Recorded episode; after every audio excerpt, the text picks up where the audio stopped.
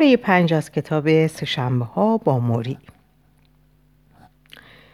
با بخش برنامه راه شب از دورترین نقاط جهان برای موری نامه می نوشتن.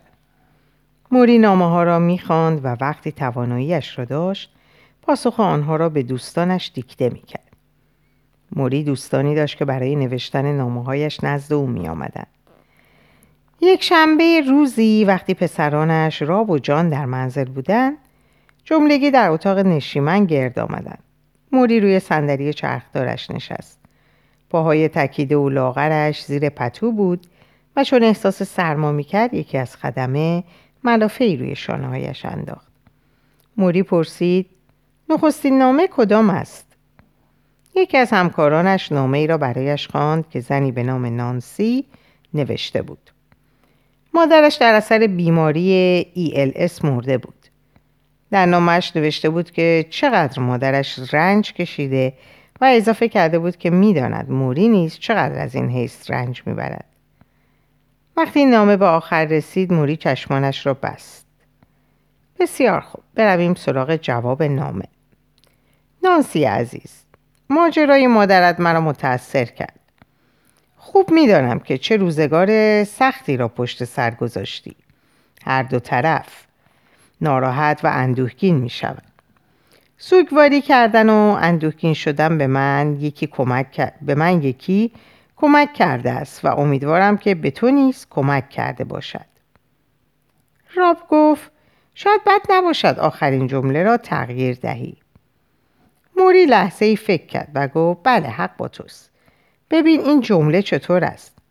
امیدوارم به قدرت شفابخش قصه خوردن پی ببری. بهتر شد؟ راب به نشانه تصدیق سر تکان داد. و حالا این عبارت رو هم اضافه کن. متشکرم موری. نامه بعدی را زنی به نام جین نوشته بود. از لحن الهام بخش او در برنامه راه شب تعریف کرده و موری را پیامبر خوانده بود. یکی از همکاران موری گفت تعریف بسیار ممتازی است یک پیامبر. موری قیافه جدی تری گرفت. مسلما با این ارزیابی موافق نبود. از تعریف او تشکر کن. بنویس از اینکه کلمات هم برای او معنای خوبی داشته خوشحالم. بعد هم متشکرم موری. موری را فراموش نکن. نامه بعدی را مردی از انگلستان نوشته بود. مادرش را از دست داده بود و حالا از من تقاضای کمک داشت. می‌خواست بتواند با توسل به دنیای معنویات با مادرش تماس برقرار کند. نامه دیگر را زوجی نوشته بودند که می‌خواستم برای دیدنش از بستون نزد او بیایند. نامه مفصلی هم توسط یکی از دانشجویان سابق موری نوشته شده بود که در آن این دانشجوی زن زندگیش را بعد از دوران دانشگاه شهر داده بود. یک بار دست به خودکشی زده و سه بار هم سخت جنین کرده بود. نوشته بود که مادرش در اثر بیماری ESL مرده و حالا نگران بود که بیماری به او هم انتقال یافته باشد. نامش طولانی بود چهار صفحه. وقتی خواندن نامه تمام شد موری پرسید خب چه جوابی بدهیم؟ گروه ساکت بود و سرانجام راب بود که سکوت رو شکست. چطور بنویسیم از نامه بلندت متشکرم؟ همه خندیدن. موری به پسرش نگاه کرد و لبخند زد. روزنامه نزدیک صندلیاش عکس یکی از بازیکنان بیسبال بوستون را چاپ کرده. از موری می‌پرسم لوگریک را به یاد دارید؟ خداحافظیش را در استادیوم به خاطر دارم. با این حساب باید آن توصیف مشهور را هم به یاد داشته باشید. منظورت کدوم توصیفه؟ همون توصیف مشهور افتخار آمریکا همان مطلبی که از بلندگوها تنین انداز شد موری می‌گوید کمی بیشتر توضیح بده یادم بیاد از پنجره باز اتاق صدای کامیون حمل زباله به گوش می‌رسه. با آنکه هوا به شدت گرمه موری پیراهن آستین بلندی پوشیده و پتویی روی پاهاش دیده میشه و رنگش پریده. بیماری بر او مسلط شده. صدایم را بلند می‌کنم تا به تقلید از گریک حرف بزنم. حرفایی که استادیوم را به لرزه درآورد. امروز احساس می‌کنم خوشبختترین مرد روی زمین هستم. موری چشمانش را میبندد و به آرامی سر تکان می‌دهد. بله اما این حرف من نیست. سهشنبه پنجم. درباره خانواده حرف می‌زنیم. هفته نخست ماه سپتامبر بود. هفته باز شدن دوباره مدارس. بعد از سی و پنج پاییز پشت سر هم نخستین بار بود که در دانشکده درسی انتظار استاد پیرم را نمیکشیدم. بستون پر از بستون پر از دانشجو بود در خیابانهایش اتومبیل ها دوبله پارک کرده بودند تا چمدان ها تخلیه شوند موری در اتاق مطالعهش بود و به نظر اشتباه می رسید. مانند فوتبالیست هایی که اعلام بازنشستگی می کنند و اولین تعطیل آخر هفته را در منزلشان. به مسابقه فوتبالی که از تلویزیون پخش می شود چشم می دوزند از ذهنشان میگذرد می توانستم هنوز هم ادامه بدهم. از آشنایی با این بازیکنان به این نتیجه رسیدم که در واپسین فصل های بازی بهتر است که کمی آنها را به حال خود تنها بگذارید. حرفی نزنید. در این صورت چه نیاز که با موری از افول روزگارش حرف بزنیم حالا برای ضبط گفتگوهایم با موری از میکروفونهای دستی استفاده نمی کردم. دستش توان آن را نداشت که میکروفون سنگین را مدت طولانی نگه دارد. به جای آن از میکروفون های مخصوص گزارشگران تلویزیونی استفاده می کردم. همان میکروفون هایی که می توانید آن را روی یقه یا برگردان آن سنجاق کنید. البته از آنجایی که موری پیراهن های کتانی نرم و نازک می پوشید میکروفون به راحتی روی پیراهنش بند نمی‌شد. چند بار آن را تنظیم می کردم و به نظر می رسید موری از این کار من لذت می برد. زیرا با هر جابجا جا کردن میکروفون به او نزدیک می شدم. انگار که در آغوشش می کشیدم. نیاز موری به محبت فیزیکی از هر زمانی بیشتر شده بود. وقتی به رویش خم می شدم صدای تنفس نحیفش را می شنیدم. موری گفت بسیار خوب دوست من. امروز درباره چی حرف می‌زنیم چطوری درباره خانواده حرف بزنیم؟ خانواده؟ لحظه ای مکس کرد. خب خانواده مرا که می‌بینی همه ایشان دور من هستن. به عکسایی روی قفسه های کتاب اشاره کرد. موری در کودکی با مادر بزرگش موری در جوانی با برادرش دیوید موری با همسرش شارلوت موری با پسرانش راب جان. اولی روزنامه نگار در توکیو و دومی متخصص کامپیوتر در بستون. موری گفت با توجه به زمینه هایی که در هفته های اخیر دربارهشان صحبت کردیم به نظر می رسد بحث درباره خانواده از همه مهمتر باشد. واقعیت این است که این روزها اگر خانواده ای در کار نباشد بنیاد و معمنی وجود ندارد که مردم به آن تکیه کنند. از وقتی مریض شدم این را بهتر متوجه می شوم. اگر حمایت و مهر و عشق خانواده را نداشته باشی می شود گفت که چیز زیادی نداری. عشق موضوع بسیار مهمی است همانطور که اودن شاعر بزرگ ما می‌گوید یکدیگر را دوست بدارید یا بپوسید. یادداشت کردم یکدیگر را دوست بدارید یا بپوسید. جالب است نه؟ حرف کاملا درستی است. بدون عشق به پرندگان منگار شکسته شبیه می‌شویم. اگر متارکه کرده بودم اگر تنها زندگی می کردم یا اگر فرزندی نداشتم این بیماری بیشتر آزارم می‌داد. مطمئن نیستم که آن را تحمل کنم. بله البته دوستان و همکارانم به دیدنم می آمدن. اما این فرق می کند که کسی را دوست داشته باشی که پیشت بماند. فرق می کند که کسی را داشته باشی که مرتب از تو مراقبت کند. این بخشی از فواید داشتن خانواده است. مسئله تنها عشق نیست. اشخاصی که دارای خانواده هستند می‌دانند کسانی را دارند که از آنها مراقبت کنند. این همان چیزی است که وقتی مادرم مرد از آن محروم شدم. چیزی جای خانواده را پر نمی کند نه پول نه شهرت و نه هیچ چیز دیگر. موری به من نگاه کرد. و نه کار. تشکیل خانواده دادن یکی از آن موضوعاتی بود که به آن فکر می کردم. این هم از آن کارهایی بود که تا خیلی دیر نشده بود باید انجام می گرفت.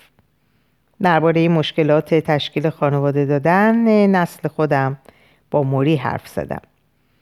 درباره یه صاحب اولاد شدن و اینکه بچه ها دست و پای آدم رو میبندن. احساسم رو با موری در میون گذاشتم. با این حال وقتی به موری نگاه کردم مطمئن نبودم که اگر جای اون می بودم مردی در حال احتضار و خانواده ای نداشتم فرزندی نداشتم آیا می‌تونستم این زندگی رو تحمل کنم؟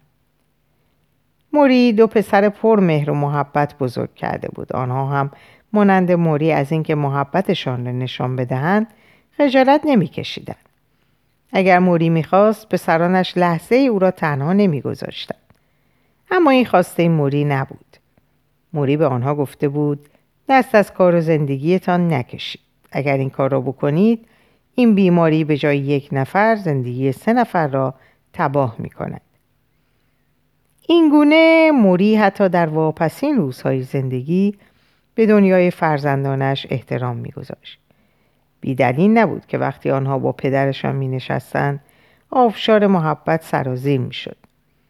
دستای موری را می گرفتند. او را می بوسیدند. لطیفه تعریف می کردند و می خندیدند.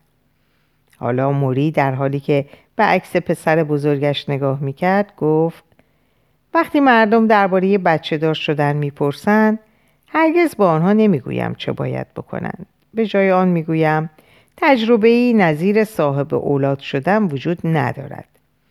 بله همینطور است که می‌گویم. چیزی جای آن را نمی‌گیرد. نمی توانید آن را با دوست داشتن تجربه کنید. نمی توانید آن را با داشتن مشوق تجربه کنید. اگر می‌خواهی مسئولیتی تمام ایار بر دوشهایت بگذارند اگر می‌خواهی در قبال انسانهای دیگر مسئولیتی پیدا کنی و به طرزی عالی و بیکم و کاست دوست بداری و مهر بورزی در این صورت باید صاحب فرزند شوی. پرسیدم با این حساب اگه قرار می‌شد به عقب برگردیم باز هم ازدواج می‌کردید؟ به عکس نگاه کردم. راب بر پیشانی موری بوسه می‌زد و موری با چشمان بسته میخندید. دوباره این کار را می‌کردم؟ با تعجب نگاه هم می‌کرد. میچ حاضر نیستم این تجربه را با هر تجربه دیگری عوض کنم. حتی اگر آب دهانش را بلعید و عکس را روی دامانش گذاشت. حتی اگر بهای دردناکی به طلبت به این دلیل که ترکشان می‌کنی. به اینکه به زودی آنها را تنها می‌گذارم. لبهایش را به هم فشد چشمانش را بست و من اولین قطره اشکی را که از گوشه چشمش به روی گونهش غلطید تماشا کردم. موری به نجوا گفت حالا تو حرف بزن. من درباره خانوادت پدر و مادرت را می‌شناسم. سالها قبل آنها را در مراسم فارغ و تحصیلی تو ملاقات کردم. تو یک خواهرم داری درسته؟ گفتم بله بزرگتره بله؟ بله بزرگتر و یه برادر درسته؟ سرم رو به نشانه تصدیق پایین آوردم کوچکتر از توه؟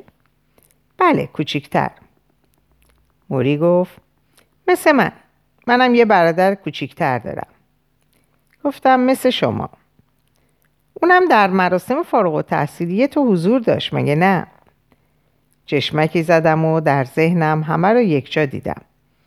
شونزده سال قبل در آفتاب داغ با رداهای آبی. کنار هم ایستاده بودیم و انتظار عکس گرفتن رو میکشیدیم. صدایی گفت یک دو سه. موری که متوجه سکوت من شده بود پرسید چی شده؟ به چی فکر می‌کنی؟ به چیزی فکر نمی کنم. واقعیت اینه که من به راستی برادری دارم. برادری با موهای طلایی، چشمانی اصلی. برادری که دو سال از من کوچکتر است. قیافش به من یا به خواهرم که موهای مشکی دارد شبیه نیست. در گذشته من و خواهرم سر به سر برادرم میگذاشتیم می‌گفتیم غریبه ای او را پشت در خانه ما گذاشته است و بعد اضافه می‌کردیم یه روزم میاد و تو رو با خودش می‌بره. وقتی اینو می‌گفتیم گریه می‌کرد. اما ما دست بردار نبودیم. اون مانند سایر بچه های کوچیکتر بزرگ شد. در رویا می‌دید که روزی یه بازیگر سینما یا یه خواننده میشه. سر میز شام به تقلید برنامه های تلویزیونی رو به نمایش میگذاشت. همیشه تبسمی بر لبانش نقش میبست. من محصل درسخون و اون محصل تنبلی بود. من مطیع بودم و اون قانون شکنی می‌کرد. من از الکل و مواد مخدر حذر می‌کردم و اون هر چی رو به دستش می‌رسید امتحان می‌کرد. با فاصله اندک از پایان دبیرستان به اروپا رفت. زندگی خودمونی تر اونجا رو ترجیح می‌داد. با این حال فرزند مورد علاقه خانواده بود. وقتی برای دیدار با خانواده برمیگشت با اون طرز لباس لباس پوشیدنش عصبی می شدم. با توجه به تفاوتهایی که داشتیم معتقد بودم وقتی به دوران بلوغ برسیم با هم تفاوت زیادی پیدا می‌کنیم. در همه زمینه ها حرف من درست از آب در اومد. جز در یه مورد. از روزی که امون مرد به این نتیجه رسیده بودم که منم مرگ شبیه اون خواهم داشت. یه بیماری مهلک که به زندگیم پایان خواهد داد. انتظار داشتم روزی بیماری سرطان مبتلا بشم. می‌تونستم نفسش رو حس کنم. می‌دونستم که به سویم میاد. حال و روز محکوم به مرگی رو داشتم که انتظار اومدن جلاد رو کشید. حق با من بود. بیماری از راه رسید. اما به جای من دامنگیر برادرم شد. همون سرطانی که عموم به اون دچار شده بود سرطان لوز و معده یک بیماری بسیار کمیاب. اینگونه بود که جوانترین عضو خانواده جوانی با موهای طلایی و چشمان اصلی تحت شیمی درمانی و رادیوتراپی قرار گرفت. موهاش ریخت. صورتش تکیده و استخوانی شد. با خودم گفتم قرار بود به سراغ من بیاد اما برادر من نبود. عموی منم نبود. اون یک مبارز و جنگنده بود. از همون دوران نوجوانیش جنگنده بود. ما هم در طبقه زیرزمین منزلمون کشتی، کشتی می گرفتیم جایی از بدنم و فشار می‌داد تا اینکه از درد فریاد میکشیدم و رهام می‌کرد. برادرم با سرطان هم نبرد کرد. اون روزا در اسپانیا زندگی می‌کرد. دارویی رو که روی اون تجربه می‌کردم و در آمریکا وجود نداشت به اون می‌دادن برای درمان به نقاط مختلف اروپا رفت و سرانجام پس از پنج سال درمان معلوم شد که دارو اثر مثبت داشته. خبر خوشی بود اما خبر بد این بود که برادرم نمی‌خواست من نزدیک اون باشم. نه من و نه هیچ یک از افراد خانواده. وقتی با اون تماس می‌گرفتیم و می‌خواستیم به دیدارش بریم می‌گفت می‌خواد به تنهایی با بیماریش بجنگه. ماها گذشت و ما خبری از اون دریافت نمی کردیم. در دستگاه پیامگیرش برای اون پیام میگذاشتیم. اما پیاممون بدون جواب میموند. احساس می‌کردم باید کاری در حقش انجام بدم. و چون اون مخالف این کار بود من احساس گناه می‌کردم. این گونه بار دیگه به سر کار رفتم. کار می‌کردم تا بتونم خودم رو کنترل کنم. کار می‌کردم زیرا کار کردن اقلایی بود. هر بار به اون زنگ می زدم و دستگاه پیامگیرش به زبان اسپانیایی جواب می‌داد احساس فاصله بیشتری می کردم. بیشتر خودم رو در کار غرق می کردم. شاید به همین دلیل بود که من جذب موری شدم. اون به من اجازه می‌داد جایی باشم که برادرم منو از اون محروم کرده بود. شاید موری از همه این ماجراها خبر داشت. زمستان در دوران کودکی منه. تپه محله ما در پیرامون شهر از برف پوشیده شده. برادرم بالای سورتمه و من در پایین اون قرار داریم. چونش رو روی شونم احساس می‌کنم. پاهاش زانوهامو لمس می‌کنه. سورتمه روی برفای زیر پامون بالا و پایین میره. هرچی از تپه پایین تر میایم بر سرعتمون افزوده میشه. کسی فریاد می‌زنه مواظب باشید ماشین! در خیابان واقع در سمت چپ ما نزدیک شدنش رو تماشا می‌کنیم. جیغ می‌کشیم. سعی می‌کنیم از اون فاصله بگیریم. اما بیفایده است. راننده دستش رو روی بوغ میکوبه و پدال ترمز و فشار میده. کار همه بچه ها رو می‌کنیم. از جا میپریم. با اون بادکیرامون روی برفا قلط می‌زنیم و چون کنده های درخت به سمت پایین میریم. احساس می‌کنیم هر لحظه زیر چرخهای اتومبیل لهشیم.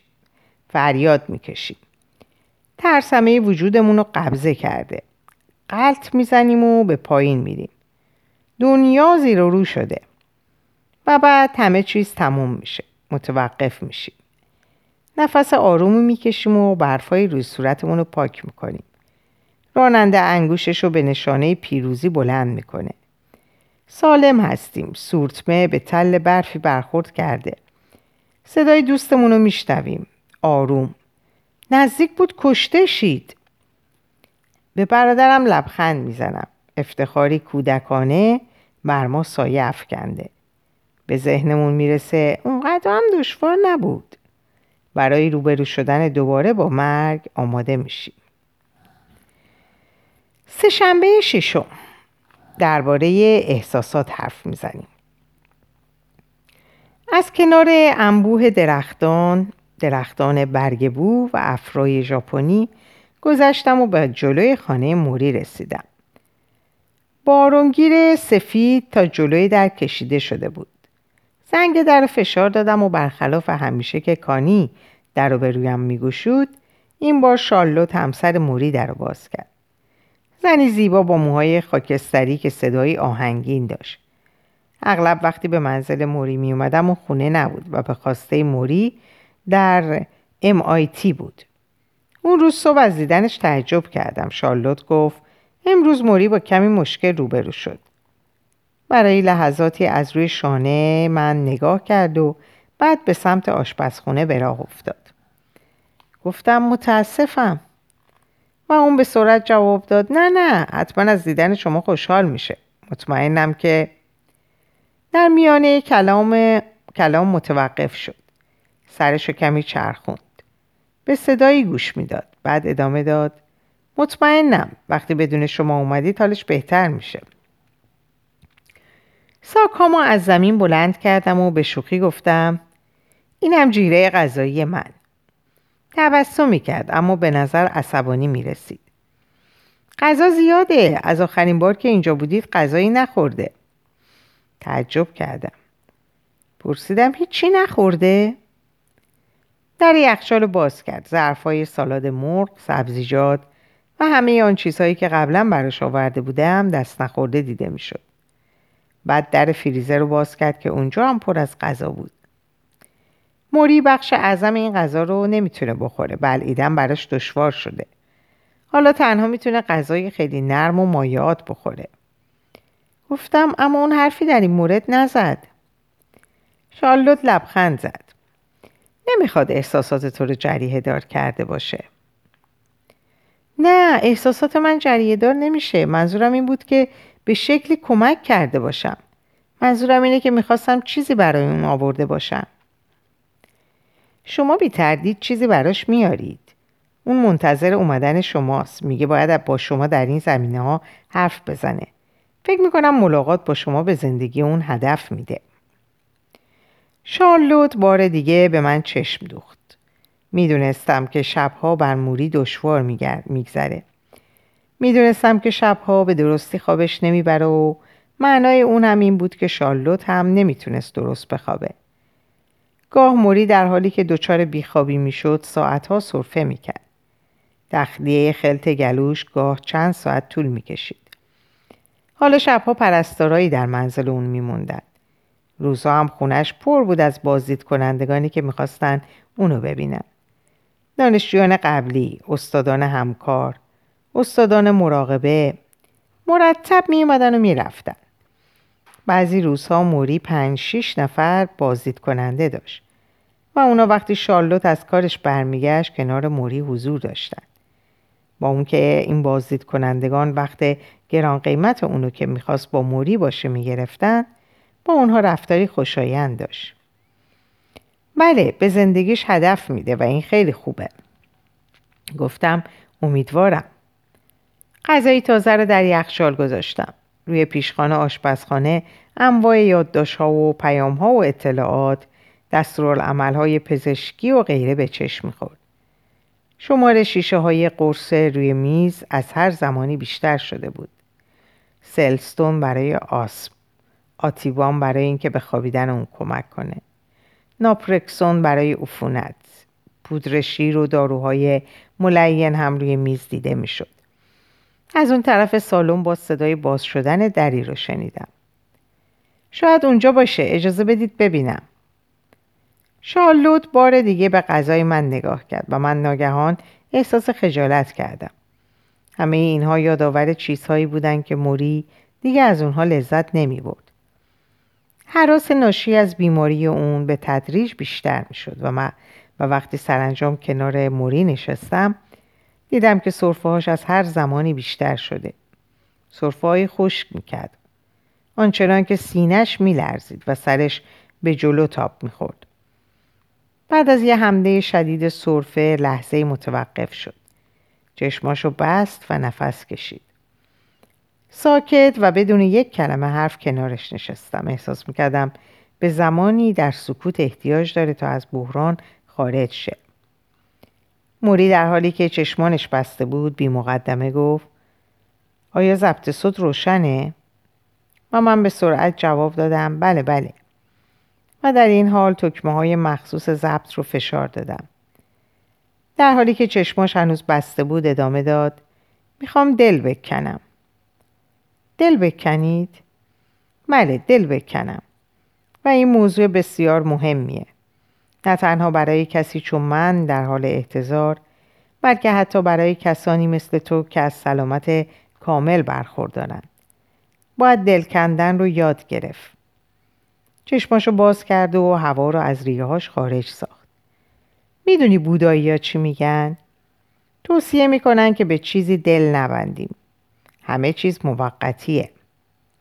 گفتم اما مگه شما توصیه نمی‌کردید که زندگی رو تجربه کنیم؟ همه احساسات خوش و همه احساسات ناخوشایند رو تجربه کنیم. چرا؟ در این صورت چگونه می‌تونید منفصل بشید؟ میچ داری فکر می‌کنی. اما دلکندن و منفصل شدن بدین معنا نیست که نگذارید تجربه به شما نفوذ کنه. برعکس اجازه می‌دید تا عمیقا تجربه کنید. تنها اینگونه است که به دل کندن می‌رسید. متوجه منظورتون نیستم. هر احساسی رو که می‌خوای در نظر بگیر. عشق به یک زن یا احساس اندوه به خاطر یکی از عزیزان و یا شرایطی که من دارم. حراس و تعلم از یک بیماری مهلک. اگر نذاری که این احساس رو به طور کامل تجربه کنی هرگز به انفصال نمی‌رسی. از درد میترسی. از اندوه میترسی از آسیب پذیری ملازم عشق میترسی. اما اگر در این احساسات غرق شی اگر به درون این احساسات شیرجه بری اونو به طور کامل تجربه می‌کنی. می‌دونی که درد چه معنایی داره. می‌دونی که عشق چیه. می‌دونی اندوه کدومه. تنها در این صورت که می‌تونی بگی بسیار خوب. این احساس رو تجربه کردم. این احساس رو شناختم. حالا می‌خوام برای لحظاتی از این احساس منفصل شم. موری از سخن باز ایستاد و نگاهی به من کرد. شاید می‌خواست مطمئن شه که منظورش رو به درستی فهمیدم. می‌دونم فکر می‌کنی که موضوع صرفا بر سر مردنه اما این حرف منو فراموش نکن. وقتی مردن رو میآموزی زندگی کردن رو یاد می‌گیری. موری از عمیقترین حراسهاش حرف زد. وقتی گرفتار صرفه های شدید می‌شد و یا زمانی که نمی‌دونست نفس بعدی اون از کجا تعمین خواهد شد می‌گفت اینها لحظات بسیار وحشتناکی هستند. نخستین احساسات او وحشت حراس و استراب بود. اما تنها وقتی در این احساسات غرق می‌شد وقتی اونها رو به دقت تجربه می‌کرد می‌تونست بگه بسیار خوب این ترسه. از اون فاصله بگیر. دور شو. به این فکر افتادم که روزی چند بار اینو تجربه کنم. چگونه است که به شدت احساس تنهایی می‌کنیم؟ به حدی که اشک چشمامون رو پر می‌کنه اما نمی‌ذاریم قطره ای از اون بیرون تراوش کنه. چرا که قرار نیست گریه کنیم. و یا در عشق کسی میسوزیم اما حرفی نمی‌زنیم. نمی‌دونیم که این حرف روی روابطمون چه تأثیری بر جای می‌گذاره؟ طرز برخورد موری کاملا عکس این بود.